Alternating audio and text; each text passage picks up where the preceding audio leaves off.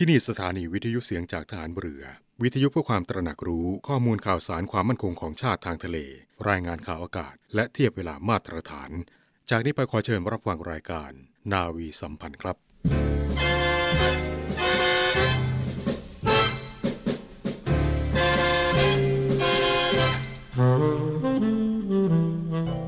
คนเราทุกคนย่อมมีหน้าที่ที่ต้องทำหน้าที่ของเด็กนั้นสำคัญที่สุด ก็คือการศึกษาเล่าเรียน เพื่อให้มีวิชาความรู้และคุณธรรมความดี จะได้สามารถพึ่งตนเองได้ สร้างความสุขความเจริญให้แก่ตน แก่ส่วนรวมได้ในอนาคต เด็กทุกคนจึงต้องตั้งใจศึกษาเล่าเรียน ด้วยความอดทนและภาคเพียรอยู่เสมอ พระบรมราโชวาท พระบาทสมเด็จพระเจ้าอยู่หัว เนื่องในโอกาสวันเด็กแห่งชาติ ประจำปีพุทธศักราช 2565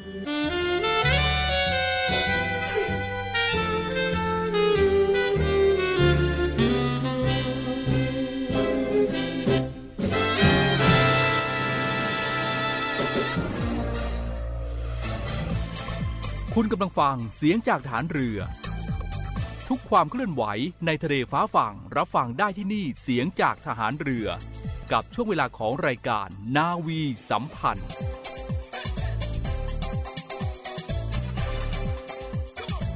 กองทัพเรือรวมใจพัก รักชาติ ราชศรัทธา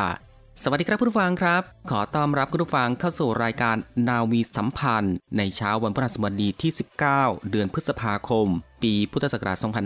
2565 นะครับ ซึ่งคุณผู้ฟังก็สามารถติดตามรับฟังรายการนาวีสัมพันธ์ ได้เป็นประจำทุกวัน ในเครือข่ายสถานีวิทยุเสียงจากทหารเรือทั่วประเทศนะครับ ในช่วงเวลาดีๆ ช่วงเวลา7นาฬิกา30 นาทีจนถึงเวลา8นาฬิกา สำหรับเช้าวันนี้เป็นหน้าที่ของผมพันจ่าเอกกินตานามยางอินดำเนินรายการนะครับ ก่อนอื่นก็ต้องขอทักทายคุณผู้ฟังทุกๆทท่านที่อยู่ทางบ้านในทุกพื้นที่ และก็ในทุกภูมิภาคกันด้วยนะครับ ที่ติดตามรับฟังรายการอยู่ในขณะนี้ ไม่ว่าจะเป็นคุณผู้ฟังที่รับฟังผ่านทางหน้าปัดวิทยุของคุณผู้ฟัง หรือว่ารับฟังทางเว็บไซต์ที่ www.voiceofnavy.com และก็อีกหนึ่งช่องทางครับก็คือแอปพลิเคชันเสียงจากทหารเรือ ก็จะเห็นได้ว่ามีหลากหลายช่องทางที่คุณผู้ฟังสามารถเลือกรับฟังกันได้นะครับ รับฟังกันแบบสะดวกสบาย รับฟังกันได้ทั่วไทย และก็รับฟังได้ไกลไปทั่วโลกกันเลยทีเดียวครับ และก็ในทุกความเคลื่อนไหวในทะเลฟ้าฝั่งรับฟังได้ที่นี่ เสียงจากทหารเรือทั้ง 15 สถานีและ 21 ความถี่ด้วยกัน และในเช้าวันนี้ทางรายการก็ยังคงมีหลากหลายเรื่องราวนะครับที่จะแนะนำมาบอกเล่าให้คุณผู้ฟังได้ติดตามรับฟังกันเช่นเคย ควบคู่ไปกับการพักผ่อนนะครับการทำกิจกรรม การทำงาน หรือว่าการเดินทางและก็อื่นๆอีกมากมายนะครับที่เรานั้นจะต้องทำในวันนี้ และก็ที่สำคัญครับกับการรักษาสุขภาพของตัวเองให้ห่างไกลจากโรคภัยไข้เจ็บกันอยู่เสมอ และก็สำหรับเช้าวันนี้เรามาเริ่มที่เรื่องราวที่น่าสนใจที่เกี่ยวกับ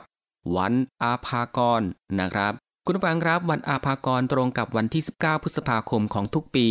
เป็นวันคล้ายวันสิ้นพระชนของพลเรือเอกพระเจ้าบรมวงศ์เธอพระองค์เจ้าอาภากรเจิตติวงศ์กรมหลวงชุมพรเขตอุดมศักดิ์ซึ่งพลเรือเอกพระเจ้าบรมวงศ์เธอกรมหลวงชุมพรเขตอุดมศักดิ์ ทรงได้รับสมัญญาเป็นองค์บิดาแห่งกองทัพเรือนะครับ ซึ่งทหารเรือยกย่อง และเทิดทูนพระเกียรติคุณอย่างสูงสุด เนื่องจากพระองค์ทรงริเริ่มวางรากฐานจิตการทหารเรือ และนำความเจริญมั่นคง และรุ่งเรือง มีสมรรถภาพสู่กองทัพเรือเป็นที่ประจักษ์ทั่วไปทำให้กองทัพเรือไทยทันสมัยมีมาตรฐาน และเจริญก้าวหน้าทัดเทียมกับอารยประเทศ กองทัพเรือจึงได้กำหนด 19 พฤษภาคมของทุกปีเป็นวันอาภากร ซึ่งเป็นวันคล้ายวันสิ้นพระชน เพื่อเป็นการเทิดทูนเผยแพร่พระเกียรติคุณ และแสดงออกซึ่งความกตัญญูกตเวทีต่อพระองค์ท่าน คุณฟังครับพลเรือเอกพระเจ้าบรมวงศ์เธอกรมหลวงชุมพรเขตอุดมศักดิ์ทรงพระนามเดิมว่าพระองค์เจ้าอาภากรเกียรติวงศ์เป็นพระราชโอรสองค์ที่ 28 ในพระบาทสมเด็จพระจุลจอมเกล้าเจ้าอยู่หัว ประสูติเมื่อวันที่ 19 ธันวาคม พุทธศักราช 2423 เป็นพระเจ้าลูกยาเธอองค์ที่หนึ่งในเจ้าจอมันดาโมดธิดาของเจ้าพระยาสุรวงศ์วัยวัฒน์หรือวอนบุญนาค ผู้จัดการทหารเรือวังหลวง ซึ่งพระองค์ทรงเป็นเจ้านายพระองค์แรกที่สำเร็จการศึกษาวิชาทหารเรือจากประเทศอังกฤษทรงมีจุดประสงค์แรงกล้าจะฝึกให้ทหารเรือไทย เดิมเรือทะเลได้อย่างชาวต่างประเทศ และสามารถรบทางเรือได้ เนื่องจากอดีตประเทศไทยต้องว่าจ้างชาวต่างชาติมาเป็นผู้บังคับการเรือนโดยตลอด ซึ่งภายหลังพลเรือเอกพระเจ้าบรมวงศ์เธอกรมหลวงชุมพรเขตอุดมศักดิ์สำเร็จการศึกษา และเข้ารับราชการทหารเรือแล้ว พระองค์ได้แก้ไขปรับปรุง ระเบียบวิธีปฏิบัติในโรงเรียนในเรือ และริเริ่มใช้ระบบการปกครองบังคับบัญชา ตามระเบียบการปกครองในเรือรบ คือแบ่งให้นักเรียนชั้นสูง บังคับบัญชาชั้นรองลงมา และนอกจากนี้ยังทรงจัดเพิ่มวิชาสำคัญสำหรับชาวเรือขึ้น เพื่อให้สำเร็จการศึกษา สามารถเดินเรือทางไกลในทะเลน้ำลึกได้แก่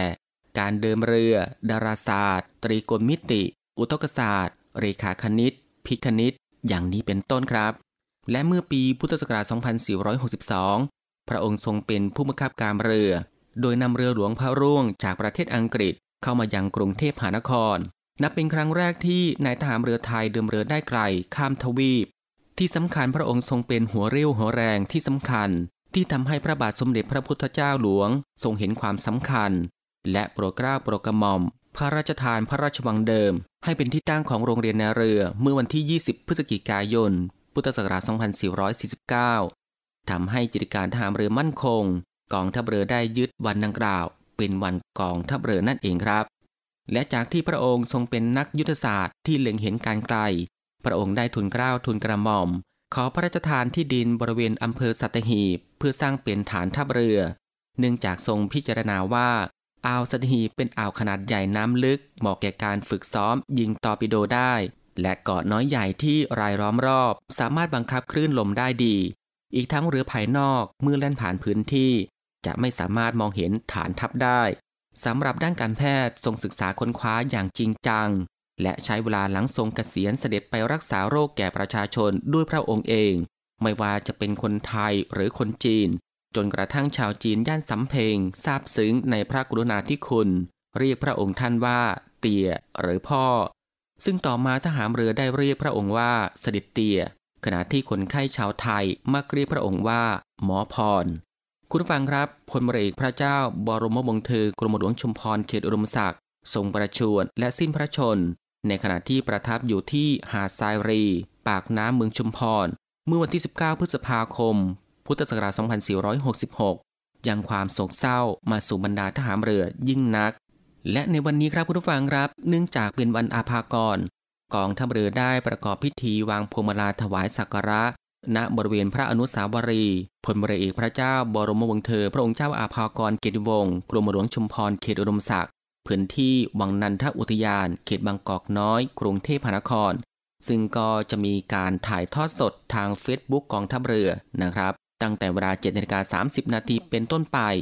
และก็จะมีการถ่ายทอดเสียงผ่านทางสถานีวิทยุเสียงจากทหารเรือทั่วประเทศ ตั้งแต่เวลา8นาฬิกา5นาทีจนถึง เวลา 8นาฬิกา45 นาที หรือจนเสร็จพิธีนะครับ และในช่วงเวลา 10นาฬิกา20 นาทีนะครับ ก็จะมีพิธีบำเพ็ญกุศลทักษิณานุประทาน ณพระวิหารน้อย วัดราชบพิตรสถิตมหาสีมาราม และในวันนี้เช่นเดียวกันครับ ก็จะมีการถ่ายทอดสดทางเฟซบุ๊กของทัพเรือ พิธีวางศิราฤกษ์การจัดสร้างกระโจมไฟสาราโอสถหมอพร เรือนโบราณกรรม และเรือนปัจจุบันกรรม เพื่อเธอประเกียรติพลเรือเอกพระเจ้าบรมวงศ์เธอพระองค์เจ้าอาภากรเกียรติวงศ์กรมหลวงชุมพรเขตอุดมศักดิ์ณบริเวณหาดทรายรีอำเภอเมืองชุมพร จังหวัดชุมพรนะครับ ตั้งแต่เวลา 14นาฬิกาจนถึงเวลา 15นาฬิกา30 นาทีคุณผู้ฟังก็สามารถติดตามรับฟังแล้วก็รับชม การถ่ายทอดพิธีต่างๆ เนื่องในวันอาภากรได้ในวันนี้นะครับ และในช่วงนี้เอาเป็นว่าเรามาพักรับฟังสิ่งน่าสนใจจากทางรายการกันสักครู่ แล้วกลับมาพบกันในช่วงต่อไปครับ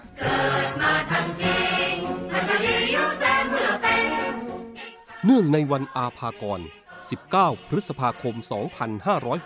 2565 กองทัพเรือได้จัดการเพื่อน้อมรำลึกถึงพระกรุณาคุณของ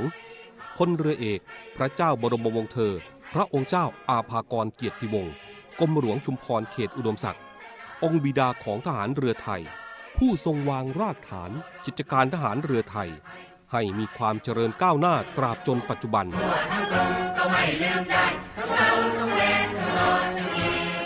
ประกอบด้วย พิธีวางพวงมาลาถวายสักการะ พระอนุสาวรีย์ณกองบัญชาการกองทัพเรือ พื้นที่วังนันทอุทยาน เขตบางกอกน้อย กรุงเทพมหานคร พิธีบำเพ็ญกุศลทักษิณานุประทาน ณวิหารน้อย วัดราชบพิตรสถิตมหาศรีมาราม พิธีวางพวงมาลาถวายสักการะ พิธีบำเพ็ญกุศลทักษิณานุประทาน พิธีเปิดพระอนุสาวรีย์และพิธีวางศิลาฤกษ์กระโจมไฟ ณ หาดทรายรีอำเภอเมือง จังหวัดชุมพร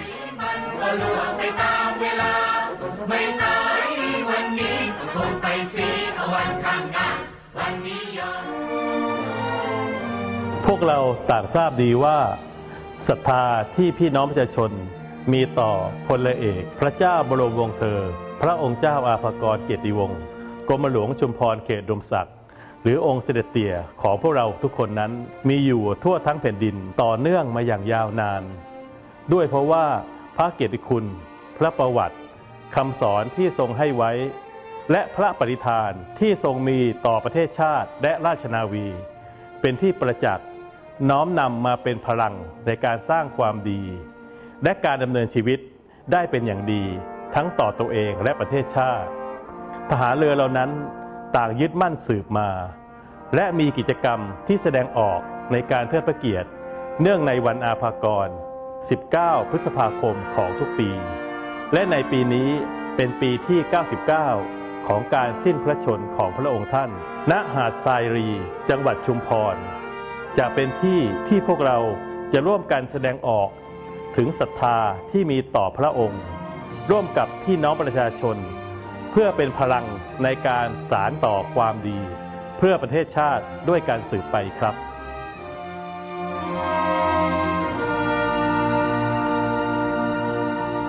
กลับเข้าสู่รายการนาวีสัมพันธ์สำหรับเช้านี้กันอีกครั้งนะครับคุณผู้ฟังครับ หลังจากที่ได้ติดตามรับฟังสิ่งที่น่าสนใจทางรายการผ่านไป ก็ได้เวลาแล้วนะครับที่จะได้พบกับช่วงพิเศษที่เกี่ยวกับด้านสุขภาพ ในโครงการอายุรแพทย์สนทนาสถานีสุขภาพ กับนวโทหญิงจิรัชยาศรีอรุณในช่วง ตอบทุกปัญหาปรึกษาสุขภาพรูปแบบใหม่นะครับ ซึ่งวันนี้ในห่วงเดือนพฤษภาคม ก็จะเป็นการตอบปัญหาในเรื่องโรคระบบทางเดินปัสสาวะผิดปกติ หรือช้ำรั่ว ไม่ช้ำใจ โดยนวโทนายแพทย์สนธิเดชศิวิไลกุล สัญญาแพทย์ทางเดินปัสสาวะ โรงพยาบาลสมเด็จพระปิ่นเกล้า กรมแพทย์หารเรือ ซึ่งในวันนี้ก็จะเป็นตอนที่ 3 ของการตอบปัญหาเกี่ยวกับสุขภาพเรื่องระบบทางเดินปัสสาวะผิดปกติ การลดความเสี่ยงของโรคช้ำรั่วหลังจากที่คุณหมอตอบปัญหาสุขภาพเสร็จเรียบร้อยแล้วนะครับ ต่อจากนั้นเราไปติดตามรับฟังบทความทางศิลธรรมและวัฒนธรรม ของกองอนุสาสนาจารย์ กรมยุทธศึกษาทหารเรือ กับพันจ่าเอกสุประชัย เหลือสืบชาติ ถ้าพร้อมแล้วเราไปพบกับทั้งสองช่วงกันเลยครับ สวัสดีค่ะ ต้อนรับเข้าสู่ช่วงพิเศษของทางรายการอย่างต่อเนื่องค่ะ เรื่องราวของสุขภาพกับโรงพยาบาลสมเด็จพระปิ่นเกล้ากรมแพทย์ทหารเรือนะคะ วันนี้คุณหมอยังคงอยู่กับเราจะมาพูดคุยกันถึงเรื่องราวของโรคช้ำรั่วหรือความผิดปกติของระบบทางเดินปัสสาวะ กระเพาะปัสสาวะ ปัสสาวะเล็ด ปัสสาวะราดต่างๆ เหล่านี้ค่ะ คุณหมอยังคงอยู่กับเราค่ะ ท่านนาวาเอกสนธิเดชศิวิไลกุล หรือคุณหมอสัญญาแพทย์ทางเดินปัสสาวะ จากโรงพยาบาลสมเด็จพระปิ่นเกล้ากรมแพทย์ทหารเรือท่านกรุณามาร่วมแลกเปลี่ยนมุมมองดีๆ กันในวันนี้ สวัสดีค่ะ คุณหมอค่ะ ครับ สวัสดีครับ ค่ะวันนี้เราก็จะมาพูดคุยกันต่อเนื่องกับอาการของโรค ปัสสาวะเล็ด ปัสสาวะราดหรือโรคช้ำรั่ว โดยเฉพาะในกลุ่มผู้สูงอายุในครั้งนี้นะคะ คุณปู่คุณย่าคุณตาคุณยาย ถ้ามีเคสสมมุติว่ามีคุณตาคุณยายท่านหนึ่ง ท่านเดินออกไปข้างนอก หรือว่าอยู่นอกบ้านเป็นเวลานานนะคะ แล้วก็ไม่สามารถเข้าห้องน้ำเลยเป็นชั่วโมง หรือว่าเข้าห้องน้ำไม่ได้เป็นชั่วโมง แต่จู่ๆว่ามีกรณีที่ท่านหัวเราะไอ จาม แล้วกลายเป็นว่ามีปัสสาวะ ล็ดออกมา ปัสสาวะราดทั้งๆทที่ท่านไม่รู้สึกตัว ไม่รู้สึกอยากเข้าห้องน้ำไม่รู้สึกปวด ปัสสาวะต่างๆ เหล่านี้ค่ะ เป็นเคสกรณีแบบนี้เรียนถามคุณหมอว่า เกิดจากอะไรมีสาเหตุมาจากอะไรแล้วก็เกี่ยวข้องกับอาการช้ำรั่ว ปัสสาวะเล็ด ปัสสาวะราดหรือไม่อย่างไรและจะต้องแก้ไขอย่างไรค่ะ อันนี้ก็เป็นสภาวะที่เราก็เจอค่อนข้างบ่อยในคนไข้ผู้หญิงนะครับ ประเด็นหลักๆ ตรงนี้เนี่ยต้องบอกว่า ก็คือจริง ๆ ตัวกล้ามเนื้อกระเพาะปัสสาวะของเขาเนี่ยปกติดีทำให้เขาสามารถควบคุมการปัสสาวะของเขาได้ ไม่ได้ว่าต้องปวดบ่อยหรือทำอะไร แต่ประเด็นต่อมาก็คือ เวลาที่เขาไอ หัวเราะ นั่นก็คือจังหวะที่มันมีแรงดันในช่องท้องเกิดขึ้นโดยเฉียบพลันงั้นคนไข้กลุ่มเนี้ยถ้าเขามีปัญหาเรื่องหูรูดที่ผิดปกติ หรือตัวท่อปัสสาวะที่ผิดปกติ มันก็เหมือนวาล์วน้ำที่มันไม่แน่นไม่กระชับ พอมันมีแรงดันจากภายในช่องท้องมากขึ้นไอปัสสาวะที่มันมีอยู่ในกระเพาะปัสสาวะบางส่วนเนี่ยมันก็เกิดการซึม เกิดการเล็ดราดออกมาได้นะครับงั้นพวกนี้ก็ทางการแพทย์เราก็ยังแบ่งคนคนไข้ลักษณะออกเป็น 2 กลุ่มอีกนะครับ กลุ่มที่เกิดจากตัวมีการเคลื่อนตัวของท่อปัสสาวะง่าย ภาวะหนึ่งก็คือตัวท่อปัสสาวะเนี่ย สูญเสียการการทรงตัว หรือว่าสูญเสียในการกระชับตัวของมัน มันก็ทำให้เปิดหรือเผยอยู่ตลอดเวลา เพราะฉะนั้นพอมีแรงดันเปลี่ยนแปลงในช่องท้องนิดหน่อยนะครับ ก็ปัสสาวะซึมออกมาได้ คนไข้ผมบางคนเนี่ยสภาวะปกติไม่มีอะไรเลย แต่ไปเต้นแอโรบิกไม่ได้ ไปวิ่งจ็อกกิ้งในสวนสาธารณะไม่ได้ เพราะทุกครั้งที่มีกิจกรรมดังกล่าว ปัสสาวะจะซึมเขาต้องใส่แพมเพิร์ดอะไรประมาณนี้ครับ ค่ะนั่นก็คืออาการของผู้สูงอายุที่เป็นทั้งโรคปัสสาวะเล็ด ปัสสาวะราดที่อาจจะเกิดขึ้นได้ในกรณีต่างๆนะโดยเฉพาะในกลุ่มผู้สูงอายุคุณปู่คุณย่าคุณตาคุณยายค่ะ ซึ่งก็อาจจะส่งผลกระทบต่อคนรอบข้าง และก็การดำรงชีวิตประจำวันของท่านได้เช่นเดียวกันนะคะ และขออนุญาตเรียนถามคุณหมอเพิ่มเติมค่ะว่า กรณีเหล่านี้จะมีวิธีการรักษา มีวิธีการดูแลตัวเองอย่างไร ให้มีความเสี่ยงแล้วก็ส่งผลต่อการดำรงชีวิตได้น้อยลงนั่นคือ ไม่กระทบต่อการดำรงชีวิตในกรณีเป็นโรคช้ำรั่วขออนุญาตเดินถามค่ะ เมื่อเราได้รับการวินิจฉัยว่าสาเหตุเกิดจากลักษณะที่ผมสันนิษฐานดังกล่าวแล้วนะครับ การรักษาก็คงแบ่งเป็นเออสองส่วนหลักๆ ส่วนที่หนึ่งก็คือเขาเรียกว่าพฤติกรรมบำบัดนะครับค่ะพฤติกรรมบำบัดหรือพฤติกรรมรักษา ก็จะ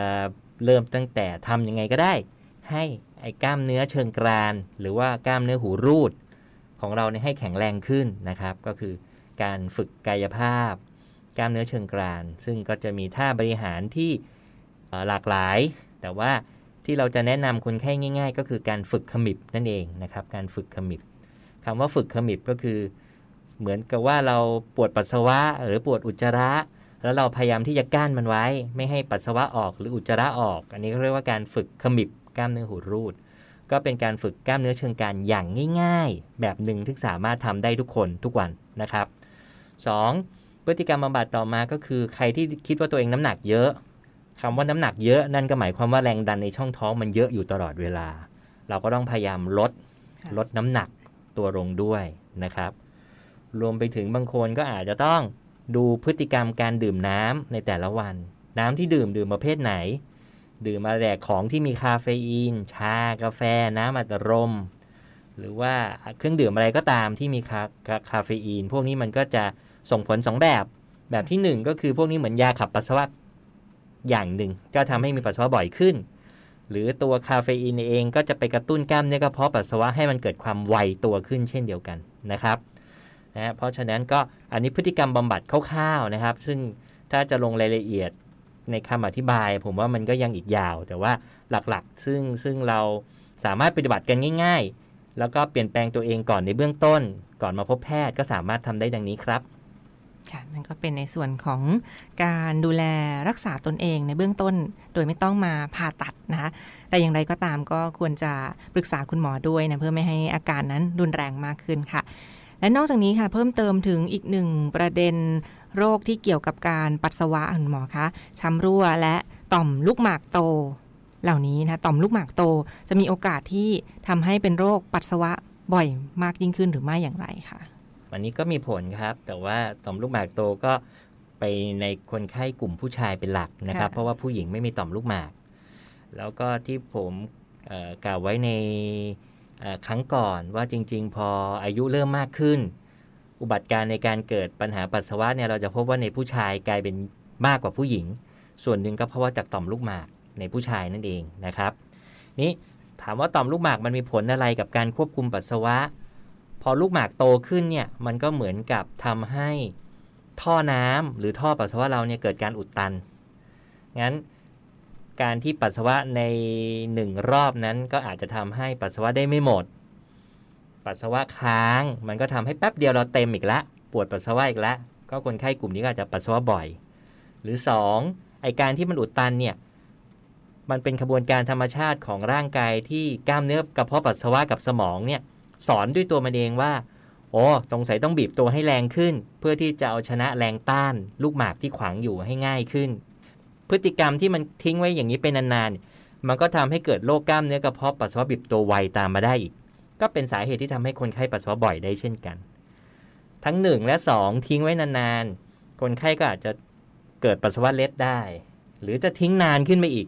มันก็จะเข้าสู่ภาวะปัสสาวะไม่ออกละ คืออุดตันเต็มที่ หรือในที่สุดกล้ามเนื้อกระเพาะปัสสาวะหมดแรงในการบีบตัวละ ก็ทำให้เกิดการคั่งของปัสสาวะแทน นะครับ ก็จะเป็นในระยะท้ายของตัวโรคต่อมลูกหมากโตครับค่ะนั่นก็คือเรื่องราวที่น่าสนใจและมาฝากคุณฟังกันอย่างต่อเนื่องในวันนี้กับโรคของระบบทางเดินปัสสาวะ โรคกระเพาะปัสสาวะ โรคช้ำรั่ว ในครั้งนี้ค่ะ ต้องขอขอบพระคุณคุณหมอเป็นอย่างสูง ที่ท่านได้มาร่วมพูดคุยกับเราและ เรื่องราวยังไม่จบเพียงเท่านี้นะจะมาพูดคุยกันต่อในตอนต่อไป วันนี้ขอขอบคุณท่านนาวเอก สนธิเดชศิวิไลกุล คุณหมอสัญญาแพทย์ ทางเดินปัสสาวะ จากโรงพยาบาลสมเด็จพระปิ่นเกล้ากรมแพทย์ทหารเรือค่ะ กรุณามาร่วมพูดคุยกับเราในวันนี้ และพบกันใหม่ในตอนต่อไป สวัสดีค่ะ ครับ สวัสดีครับ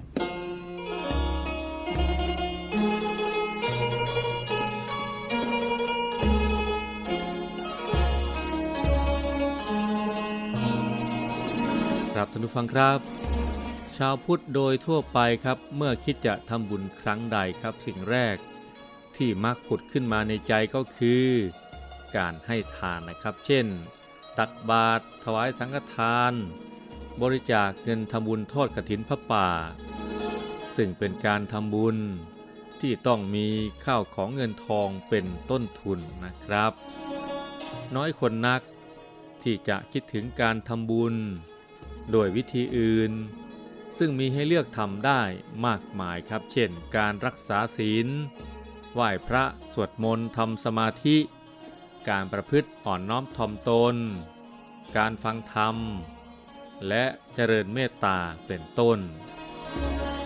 ทั้งที่การทำบุญเหล่านี้ครับได้อานิสงส์มาก และไม่ต้องใช้ทุนทรัพย์แต่อย่างใด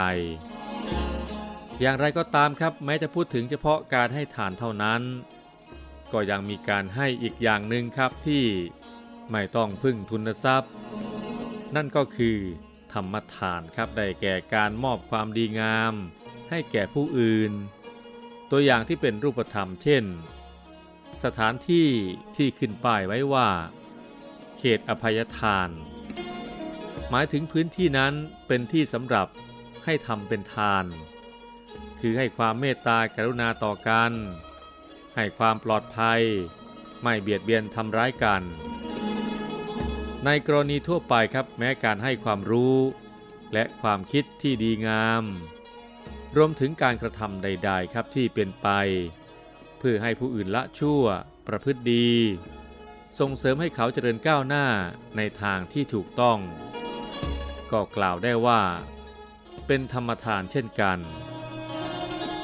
ธรรมทานนี้ครับประเสริฐกว่าทานทั้งปวง เพราะทำให้ผู้รับพ้นจากความทุกข์ได้ และเป็นเครื่องอบรมขัดเกลาตัวผู้ให้ไปพร้อมกันนะครับ ครับท่านผู้ฟังครับ บางคนแทบจะเรียกได้ว่าเป็นนักทำบุญ ใส่ซองกระถินผ้าป่าถวายสังฆทาน เรื่อยไปจนถึง สร้างโบสถ์วิหารนับไม่ถ้วน แต่ไม่เคยเหลียวแล พฤติกรรมด้านอื่นของตนเอง ผลจากการให้ทานเพียงด้านเดียวนี้ จึงไม่พอที่จะทำให้ชีวิตเป็นสุขได้ แต่ถ้าให้ทำเป็นทานอีกด้วย คือมอบความดีงามให้แก่ผู้อื่นเมื่อมีโอกาส ซึ่งไม่มีต้นทุน และทำได้ ตั้งแต่ลืมตาตื่นขึ้นจนถึงเข้านอน ชีวิตก็จะพบแต่สิ่งที่ดี เป็นกำไรที่ไม่ต้องลงทุน ด้วยทรัพย์สินเงินทองทั้งสิ้นนะครับ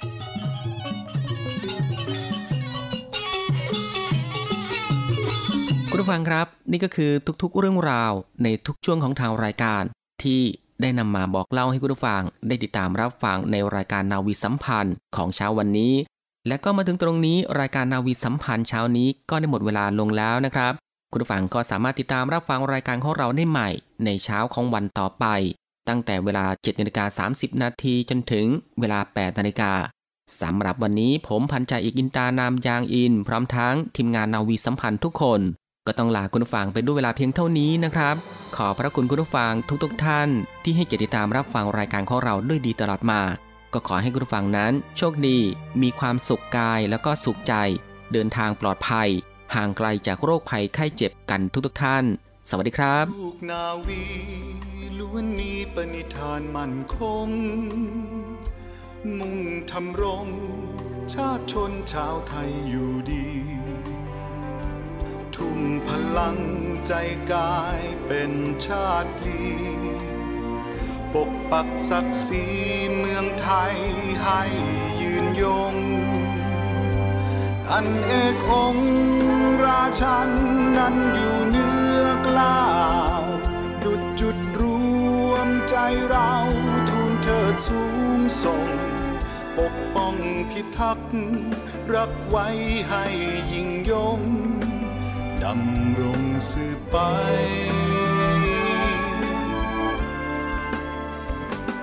อีกประชา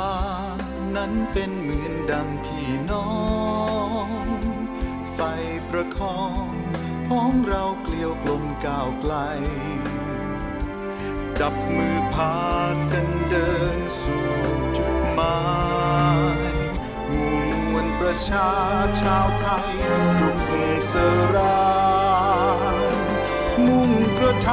ำความดีที่เรายึดมั่น นี่คือความภูมิใจที่เราฝันใฝ่นี่คือจุดหมาย ราชนาวีไทย คือรวมใจพักรักชาติราชศรัทธา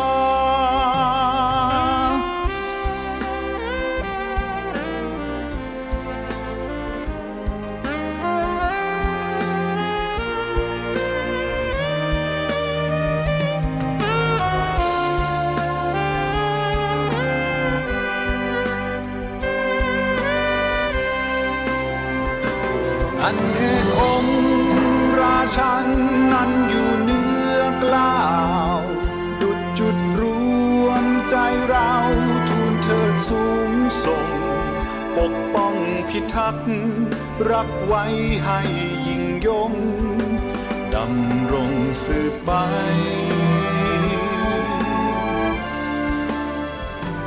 อีกประชานั้นเป็นเหมือนดังพี่น้อง ไฟประคองพ้องเราเกลียวกลมก้าวไกล จับมือพากันเดินสู่จุดหมาย ประชา